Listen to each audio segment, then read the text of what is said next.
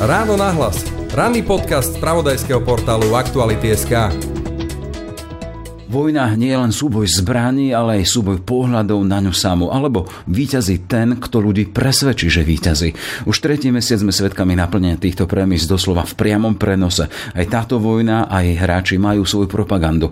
No majú aj tých, čo ju demaskujú. Medzi nimi aj slovenskú mimovládku Memo 98 s jej novým pravidelným newsletterom monitorujúcim, ako sa o Putinovej agresii píše a vysiela v Rusku a ako o nej píše a vysiela slobodný svet. Vítajte pri počúvaní Ran náhlas dnes s Rastom Kuželom z Memo 98. Je útorok 31. máj, moje meno je Jaroslav Barborák. Počúvate podcast Ráno nahlas. Ruský prezident Vladimír Putin nariadil útok na Ukrajinu a rozputal ozbrojený konflikt v susedstve Slovenska. Ukrajinské mesta ostrelujú, stá tisíce Ukrajincov hľadajú záchranu v zahraničí. Dianie vo vojnou zasiahnutej krajine monitoruje vyslaná reportérka aj náš spravodajský tím 24 hodín denne, 7 dní v týždni. Všetky aktuálne informácie nájdete na Aktuality.sk. Ráno nahlas. Ranný podcast z pravodajského portálu Aktuality.sk. Putinová vojnová propaganda o agresii na Ukrajine a jej demaskátori alebo demaskéri. Arsto Kúžal, vítajte v Ran na hlas. Veľmi pekne ďakujem za pozvanie. Pán Kúžal, potrebuje táto vojna demaskovať? Ja si myslím, že určite áno. Um, on sa hovorí, že vlastne uh, pravda je prvou obeťou uh, každej vojny a myslím si, že je preto dôležité sa, sa pokúšať uh, tú pravdu hľadať. Uh, v kontexte vlastne ruskej propagandy e, samozrejme e, vidíme, že tá pravda sa hľadá veľmi ťažko, e, pretože tá propaganda naozaj cieľene a dlhodobo pôsobí či už na Rusov, alebo dokonca aj v kontexte rôznych volieb napríklad, ktoré sme napríklad my mali možnosť sledovať, či už to bolo, neviem, v Nemecku alebo vo Švédsku alebo aj v iných krajinách. Čiže je dôležité demaskovať tieto veci. Na druhej strane e, určite sa treba zamyslieť na to, že do akej miery v súčasnej dobe, e, predovšetkým tí konzumenti, ktorí pozerajú rúske štátne médiá, rúske štátne televízie, sú schopní ako keby, alebo zaprvé, že, že vôbec majú tendenciu vyhľadávať nejaký iný zdroj. Hej? Že, že, že do akej miery my tým, že budeme demaskovať, do akej miery naozaj im otvoríme ako keby oči a ukážeme, že vlastne žijú ako keby v nejakej paralelnej realite a že, že skutočne tie reálne informácie sú troška iné. Mm-hmm. Čiže tým vašim nástrojom na demaskovanie sme spomínali ten špeciálny newsletter o tom, ako sa píše a vysiela v Rusku o Putinovej agresii. E, to znamená, že máte svojich ľudí, ktorí to sledujú, čítajú. Presne tak.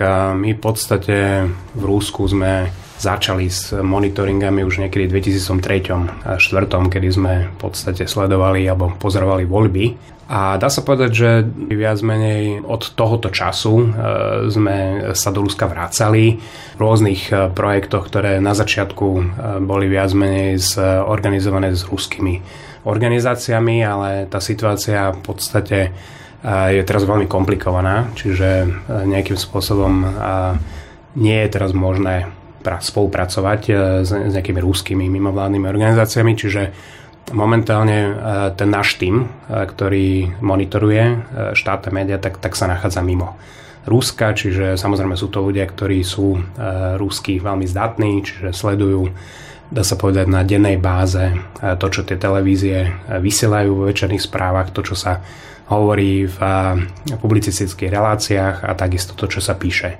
na internete a dokonca pozeráme takisto aj na sociálne siete, čiže toto všetko sleduje ten náš tým. A ja sa domnievam, že v súčasnej dobe robiť nejaký fact-checking, eh, že, že jednoducho každú jednu lož, ktorá vychádza e, z, z týchto správ alebo z tých článkov. Nie som si úplne istý, že toto je tá najefektívnejšia metóda. E, čiže my sme sa rozhodli ísť takou formou, stále si myslím, že dobrá profesionálna novinárčina je to najlepšie, čo existuje na, na nejaké dezinformácie. Tak sa rozhodli vlastne rovnaké udalosti poukázať, ako, ako ich pokrývajú vlastne profesionálne a medzinárodné médiá. Čiže vy, keď si otvoríte náš, náš newsletter, tak vlastne na jednej strane vidíte, že ruské štátne médiá médiá hovoria o špeciálnej vojenskej operácii, o, o, o tom, ako sa im tam proste darí. A na druhej strane si môžete pozrieť rovnaké udalosti, ako ich pokrýva New York Times, Washington Post, The Guardian, proste takéto renomované médiá. Ne.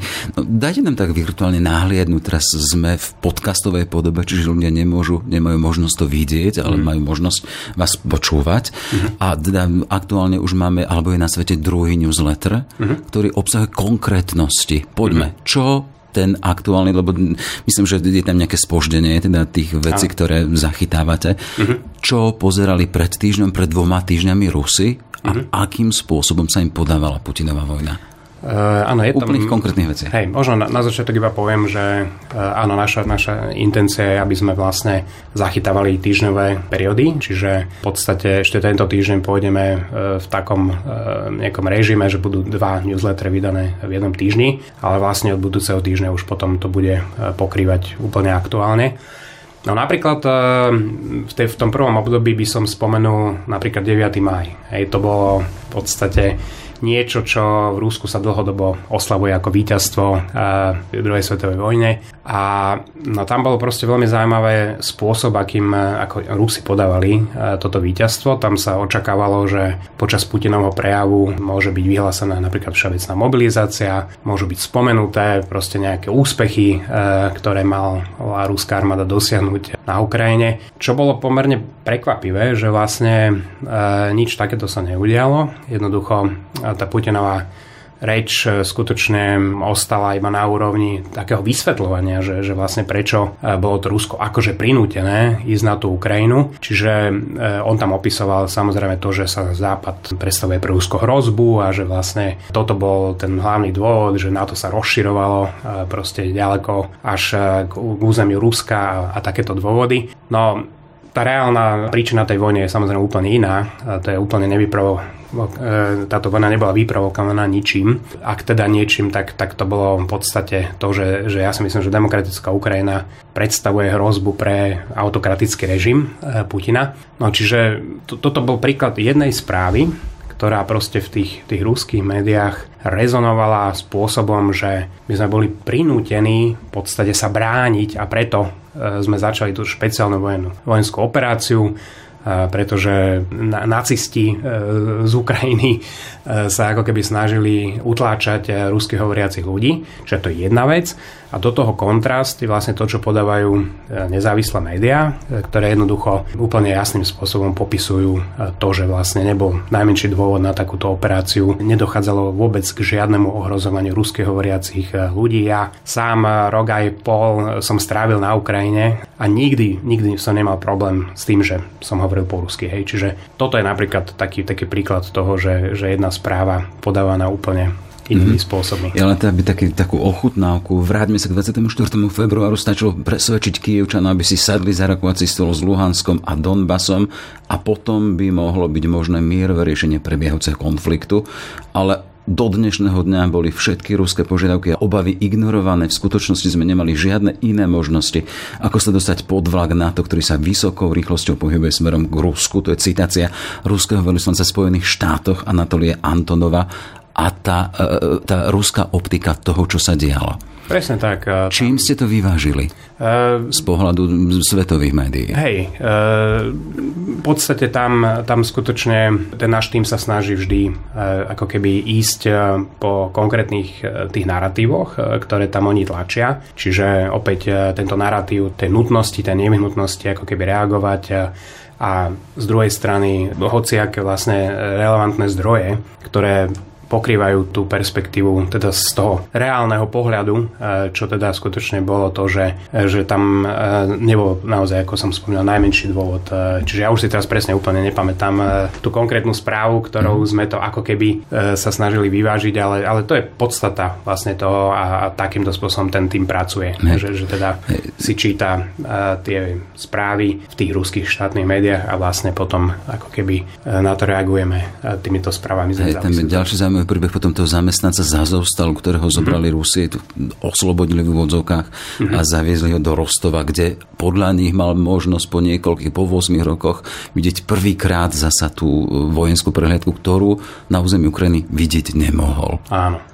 Presne, že to sú, to sú vlastne konkrétne príbehy ľudí, ktorí samozrejme v tom momente, kedy sú zavlečení tými ruskými vojakmi, tak skutočne tá ich E, tá výpovedná hodnota tých informácií je skutočne s otáznikom, hej, pretože tam vieme, akým spôsobom funguje ten tlak. Ja si teraz spomínam e, ďalší príklad ruského vojenského odborníka, ktorého sme monitorovali v rámci eh, jednej publicistickej relácie, ktorý skutočne eh, počas živého vysielania eh, začal kritizovať tento ruský útok. O ňom bolo vlastne známe, že dokonca ešte pred 24.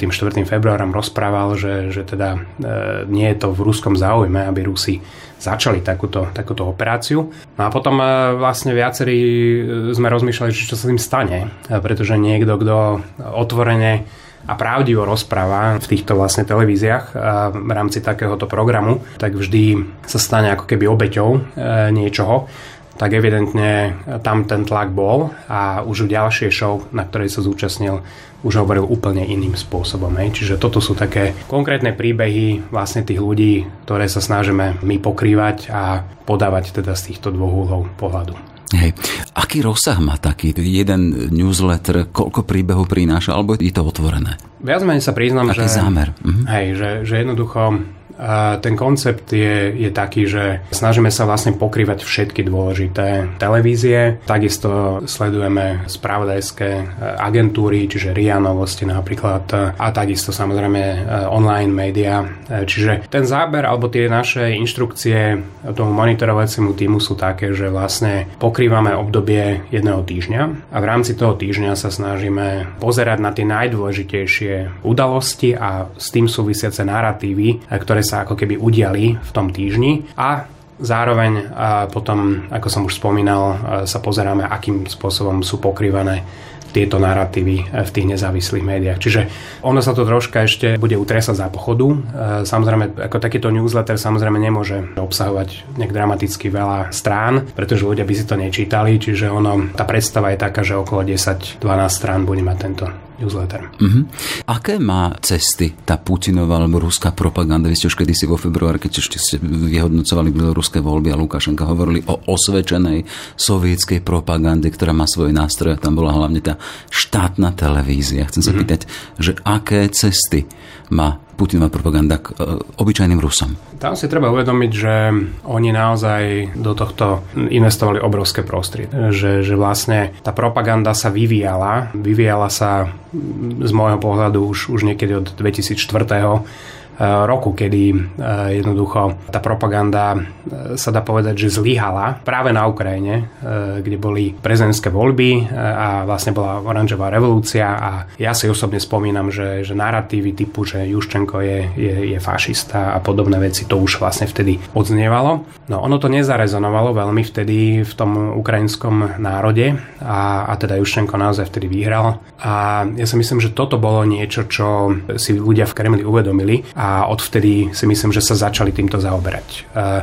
Treba si uvedomiť, že na rozdiel od Bieloruska, kde jednoducho existencia sociálnych sietí pre tamojší režim, dá sa povedať, že do 2020 roku e, bola jednou veľkou neznámou, tak práve, že e, Putin a jeho tým je v tomto naozaj, e, dá sa povedať, že, že, že, že dokázal tú propagandu dosiahnuť do úplne iných rozmerov a teda sledujeme, že, že nie len, že to cieli na svoj vlastný národ, ale teda ako som už spomínal, tak dokážu jednoducho dokázali ovplyvňovať proste voľby. Všetci si spomíname hlavne 2016 hej, kedy sa táto propaganda dokázala proste pretlačiť dokonca aj do amerických volieb. Čiže tam ale... Čiže keď sa pýtam na tie cesty. Áno, tie cesty... Čiže nie len štátna televízia. Teraz keď hovoríme o tých bežných Rusoch, ktorí sú konzumenti áno. toho obrazu vojny na Ukrajine alebo agresie na mm-hmm. Ukrajine alebo toho čistenia od nacistov. Mm-hmm. Akým spôsobom to k ním dostáva? Tak e, takto, samozrejme v prvom rade je televízia stále tým, tým hlavným zdrojom informácií pre, pre väčšinu Rusov, čiže a toto si vlastne Putin uvedomil, dá sa povedať, od začiatku e, svojho pôsobenia v prezidentskom úrade. Čiže on, on postupne e, sa dokázal jednoducho zbaviť e, všetkých nejakých televízií, ktoré mali tendenciu zo začiatku kritizovať práve jeho, čiže on má pod úplnou kontrolou, sa dá povedať, všetky televízie a, a postupne sa zbavil už úplne všetkých kritických hlasov. Hej. Čiže v podstate odkedy začal 24.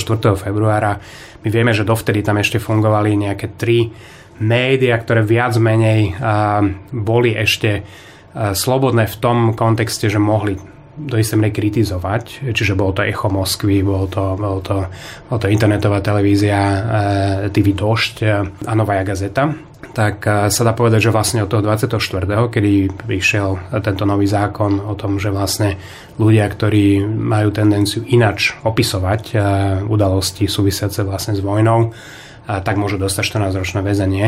Čiže od tohoto sa dá povedať, že ten prístup sa zmenil. Ako dovtedy tá propaganda vlastne fungovala takým spôsobom, že poskytovala e, dá sa povedať, alternatívne informácie o rovnakých udalostiach a cieľom bolo vytvoriť e, nejaký zmetok v tých ľuďoch, e, aby proste jednoducho si povedali, že, že možno politika je také pánske úcudstvo a, a človek naozaj nevieš, kde je pravda.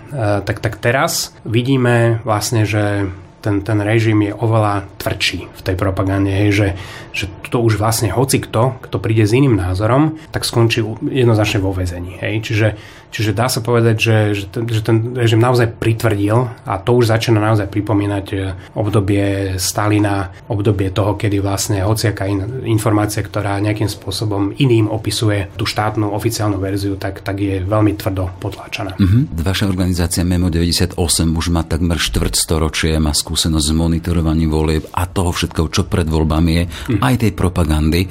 Akým spôsobom a aké sú cesty pre tých obyčajných Rusov, aby počuli aj iný hlas? Veľmi komplikované. Ako tam si treba naozaj povedať, že tá propaganda do vás za tých 20 a viac rokov bola nalievaná, e, čiže vy ste momentálne ako Rus v situácii, kedy vám niekto rozpráva o tom, že na Ukrajine sú nejakí fašisti. Zároveň váš líder e, vlastne sa pustí do úplne nezmyselnej, nevyprovokovanej vojny, ktorá v podstate splňa všetky atribúty toho fašizmu. A, a vy e, teraz vlastne na jednej strane na vás idú proste informácie z tých, z tých štátnych e, televízií. A, a na druhej strane možno máte aj nejakú, nejakú pochybnosť o tom, že, že, že proste prečo vlastne my ideme na Ukrajinu, aj prečo, prečo by sme mali zabíjať e, tam Ukrajincov, ale je tam proste ten element strachu a emócií je proste tak silný, že, že ľudia často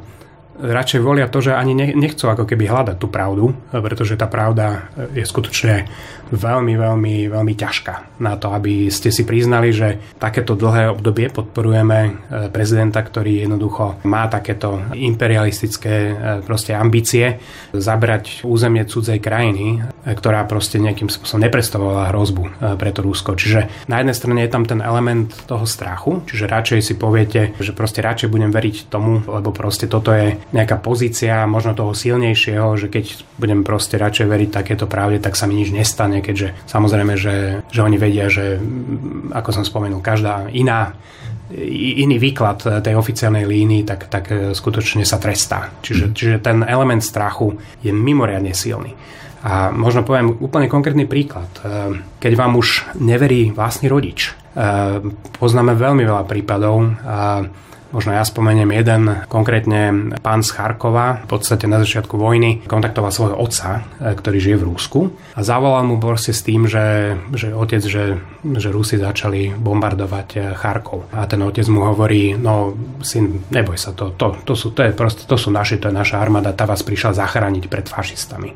A mu hovorí, ale my sme sa necítili ohrození, že, že tu reálne na nás padajú bomby. A on hovorí, nie, nie, to, to sú ukrajinskí vojaci, ktorí vás tam bombardujú. Čiže to keď vidíte, že vlastne rodič má problém veriť svojmu vlastnému dieťaťu, eh, tak, tak to vlastne jednoznačne ukazuje, aká silná je tá propaganda, ako ťažko sa tým ľuďom proste bude dostávať z tohto z týchto pazúrov tej propagandy. Hej. Ako sa vysporiadáva tá Putinová propaganda s veľkou skupinou napríklad matiek, tých padlých ruských vojakov? Mm-hmm. Vieme, že na uh, ukrajinskej strane existuje konkrétna telefonická linka, ano. kde sa môžu dozvedieť podrobnosti o svojich synoch, ktorí už nie sú medzi nami a predsa len bolesť matky, čo, čo, čo si silnejšie viem si predstaviť ako jedna propaganda, že ako sa s týmto vysporiadávajú? To je podľa mňa niečo, ľudia z čím, Putinovej mašinérie. Presne tak.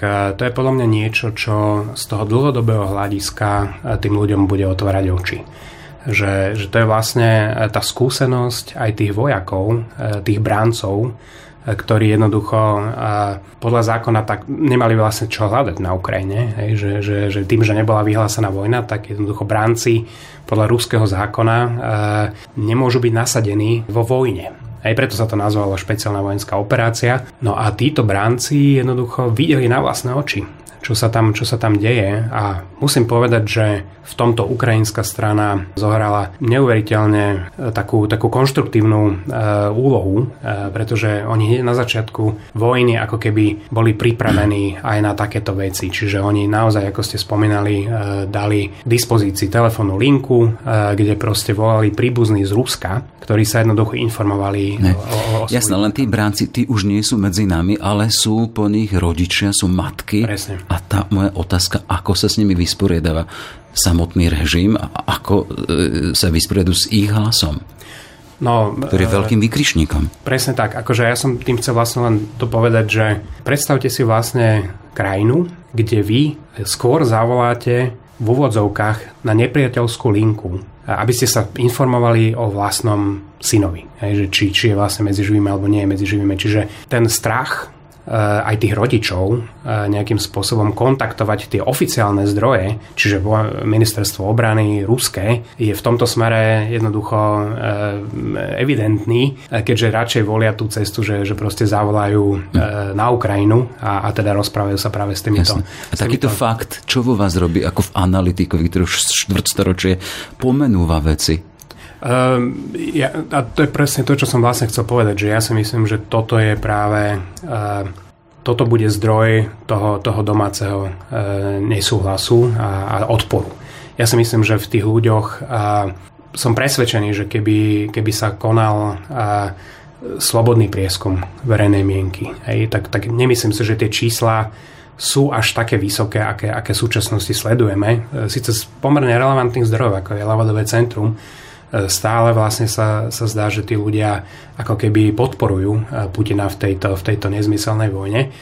Ale ja si myslím, že keby tí ľudia sa nebáli, keby, keby proste mm, mali možnosť ako keby vyjadriť svoj, svoj slobodný názor, tak, tak, tak som presvedčený, že nie je takáto vysoká podpora tej vojne. Čiže ja si myslím, že tí ľudia, ktorí sa vracajú z tej Ukrajiny, eh, tí vojaci, ktorí jednoducho boli zranení, e, prežili a podarilo sa im vrátiť naspäť, tak jednoducho budú e, zdieľať tieto svoje príbehy e, do značnej miery. Samozrejme, tí Rusi sú majú k dispozícii sociálne siete. Je k dispozícii Telegram, je k dispozícii YouTube. Čiže myslím si, že, že, že tí, ktorí budú mať záujem sa dostať k iným informáciám, tak, tak jednoducho tie iné informácie budú mať dispozíciu. Hej. Z toho len teda tá vaša skúsenosť štvrtstoročia vyhodnocovania, pozorovania volieb, e, také tie trendy, predsa zažili ste neslobodné voľby, či Bielorusko, ďalšie, neviem, kde ste všade boli, ale mm-hmm. boli ste vo veľa krajinách pre OBZ. Mm-hmm. Z toho vám nejakým spôsobom idú trendy, že keď hovoríte, že môže byť rastúci nepokoj, možno hnev ľudí, ktorí stratili svojich, že čo to spraví s tým Putinovým režimom? Um, treba byť na druhej strane realistický, hej, že ja preto vlastne až takto nechcem dostávať do nejakého kontextu, lebo je podľa mňa úplne iné, keď, keď ľudia, dajme tomu, konzumujú nejaké manipulácie v rámci volieb, eh, kde proste eh, dôsledkom je nakoniec, že teda budete možno musieť trpieť ďalších 5 rokov pod nejakým autokratom. Tuto skutočne ide o život. Čiže toto je podľa mňa troška, by som povedal, že taký, taký troška iný, iný level, keď to môžem tak povedať. A, no, ja si myslím, že Rusi, e, takto za prvé, e, táto vojna, e, Putin proste vtiahol Rusko do obrovskej izolácie. Tak ako na jednej strane vidíme proste neskutočnú, státočnú schopnosť sa brániť zo strany Ukrajiny a, a, a jednoducho toto je podľa mňa ten jeden z tých hlavných motivov. Ako ten, ten, tá Ukrajina skutočne sa tak vzomkla, a, a, a že, že jednoducho oni, oni už teraz v tomto smere výťazí. Putinovi sa nepodarí dosadiť nejakú bábkovú vládu, čo bolo to, čo bol vlastne bol základom tejto jeho nezmyselnej e, vojny. Na druhej strane Rusi sú vtiahnutí do obrovskej izolácie. Čiže tam pre nich tá perspektíva vôbec nie je momentálne na dlhé roky nejaká, nejaká veľmi vábna. Ale ja si myslím, že práve to, že sa do istej miery budú schopní pozrieť tak troška tej realite do očí. Čiže napríklad možno si pozrú tie, tie reálne informácie o tom, čo sa deje. Napríklad už aj v tej Ukrajine. Tak toto si myslím, že je dôležité v tomto smere ich neizolovať úplne, e, že, že jednoducho sú tam ľudia, treba ešte spomenúť, že neuveriteľné veľké množstvo Rusov odišlo e, do zahraničia a z toho odtiaľ sa snažia vlastne ako keby e, hovoriť otvorenejšie proti vojne. Čiže toto sú podľa mňa tie dôležité aspekty, ktoré do budúcnosti ja pevne verím, že môžu byť nejakým, nejakým prísľubom toho, že tá krajina dokáže proste prejsť takou nejakou katarziou a dokáže sa proste vysporiadať e, s týmito obrovskými hriechmi e, svojich, svojich lídrov. Ako, je to bohužiaľ e, perspektíva veľmi, veľmi dlhodobá, ale proste ja ešte chcem stále veriť, že že tam takýto malý nejaký, nejaký plamienok nádeje niekde bliká. Hej, ten váš týždňový newsletter o tej optike Putina v rámci, v rámci ich domácich štátnych médií vychádza v angličtine pre koho určený, keď hovoríte o tom teda, že aby aj oni mali informácie také teda, ako sa dejú, je tam ambícia dostať ho do tých, tých končín tam? Áno, presne tak. Tie, tie, áno, tie, ako tie prvé čísla vyšli v angličtine, ale, ale oni už viac menej, ako sa rozprávame, tak, tak vlastne boli preložené aj do ruštiny. Čiže jednoznačne naša ambícia je, aby všetky tieto informácie vlastne mali k dispozícii aj rusky hovoriaci ľudia.